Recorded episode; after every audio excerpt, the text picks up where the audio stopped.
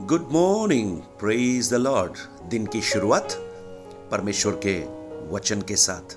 आज एक बार फिर मैं पास्टर राजकुमार आप सब प्रियजनों का दिल की गहराई से इस प्रातकालीन वचन मनन में स्वागत करता हूँ।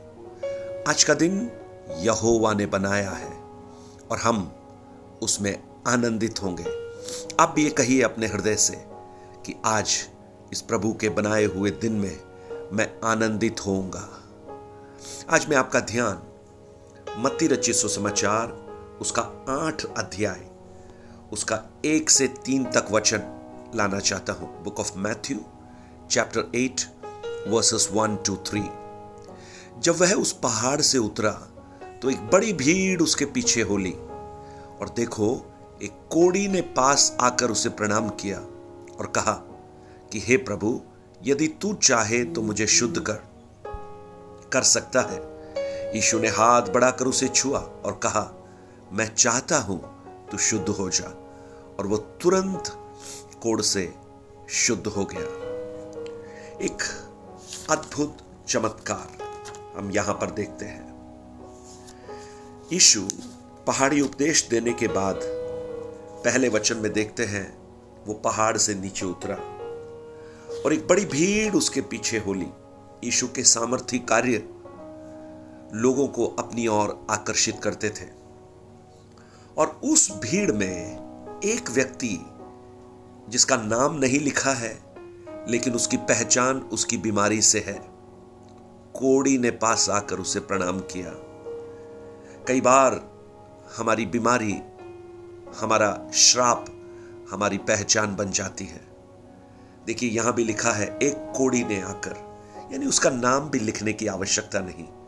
इतना समाज में तिरस्कृत है।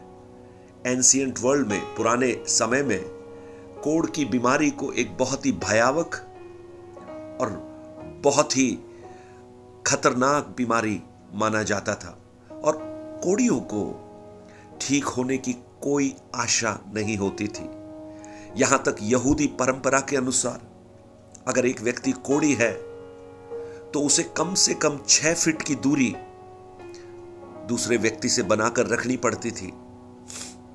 दो गज आज जो हम सोशल डिस्टेंसिंग देखते हैं, वो परमेश्वर ने बहुत सालों पहले अपने लोगों को दिया, क्योंकि वो एक छूत की बीमारी थी जो फैल सकती थी। और अगर हवा का रुख कोड़ी व्यक्ति की ओर से बहते हुए अगर शुद्ध लोगों पर गिर रही है तो उसे कम से कम 150 फुट की दूरी बनाकर रखनी पड़ती थी। उनके रहने के लिए समाज में स्थान नहीं था। उन्हें अलग कोड़ियों के लिए एक अलग स्थान दिया गया था, जहाँ पर सिर्फ़ कोड़ी ही रहते थे।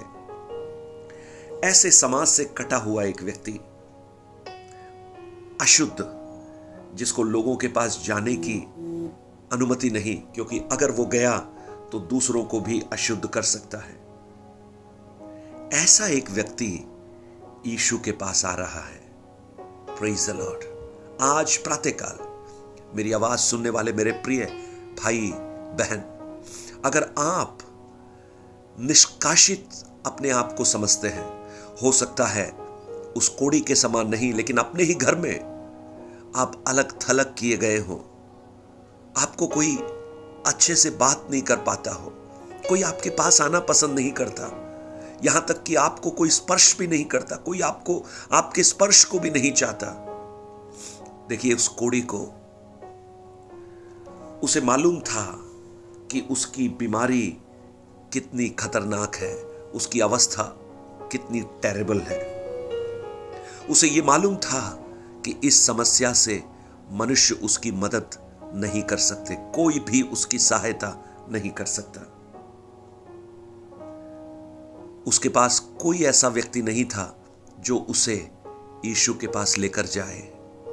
यहाँ तक कि उसे यीशु ने आमंत्रित नहीं किया, ना किसी और चेलों ने उसे आमंत्रण भेजा कि आओ, यीशु के पास आओ।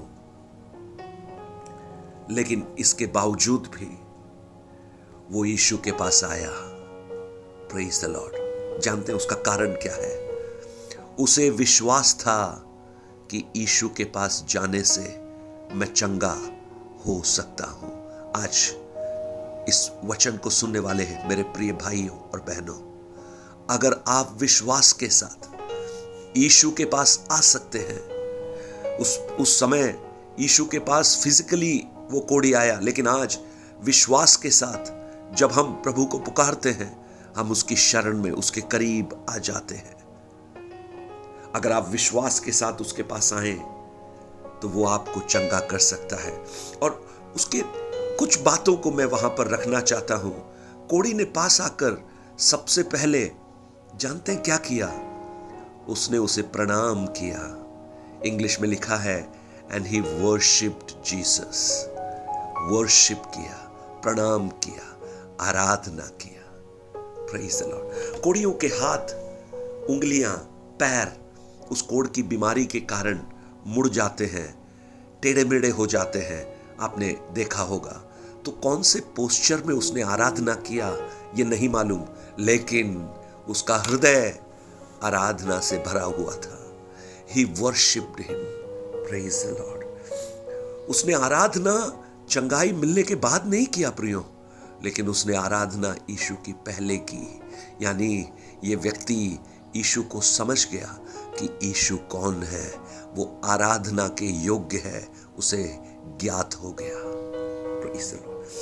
हम होते तो बोलते, प्रभु, पहले चंगाई दो, उसके बाद हम आराधना करेंगे।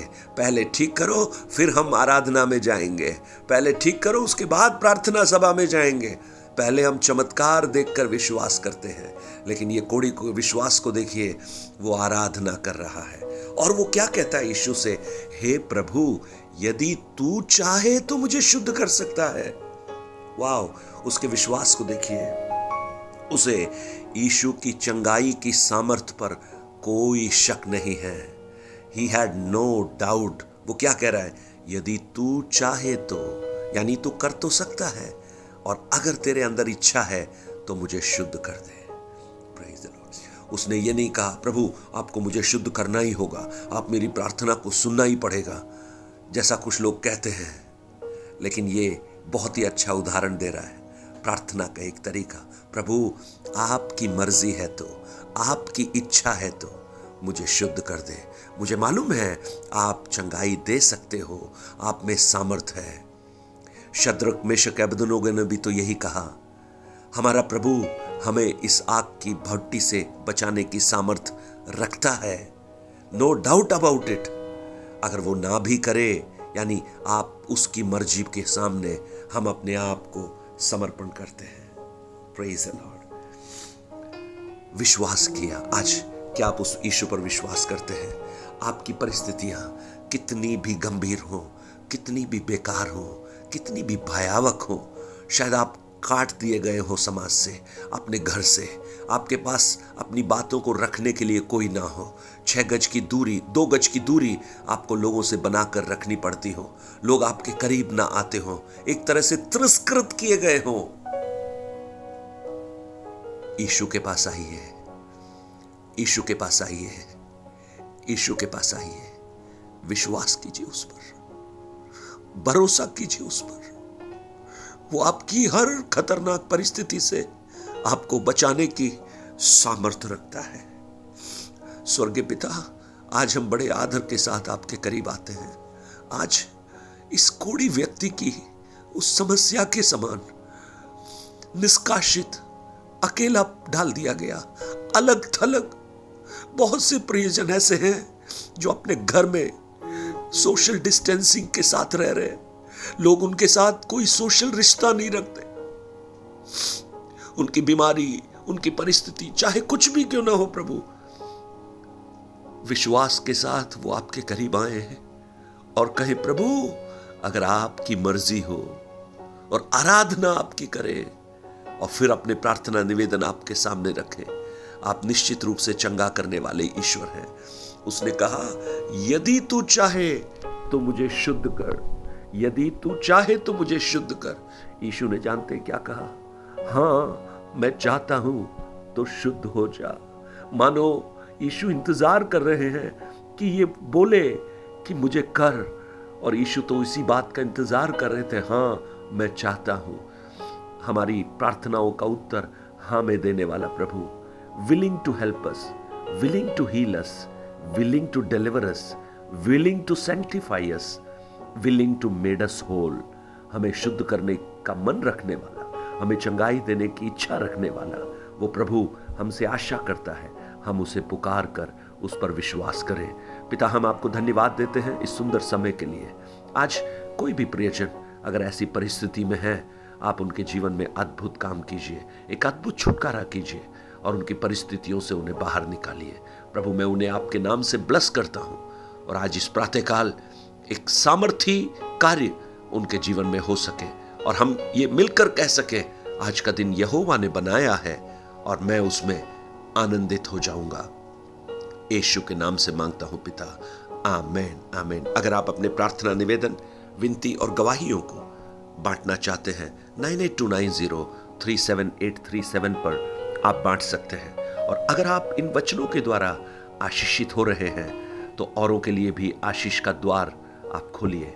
इन वचनों को औरों तक पहुंचाइए, जिससे और भी बहुत से लोग दुखी, व्याकुल, जो निराशा में पड़े हैं, उन्हें भी परमेश्वर का वचन आशीष और सांत्वना दे सके।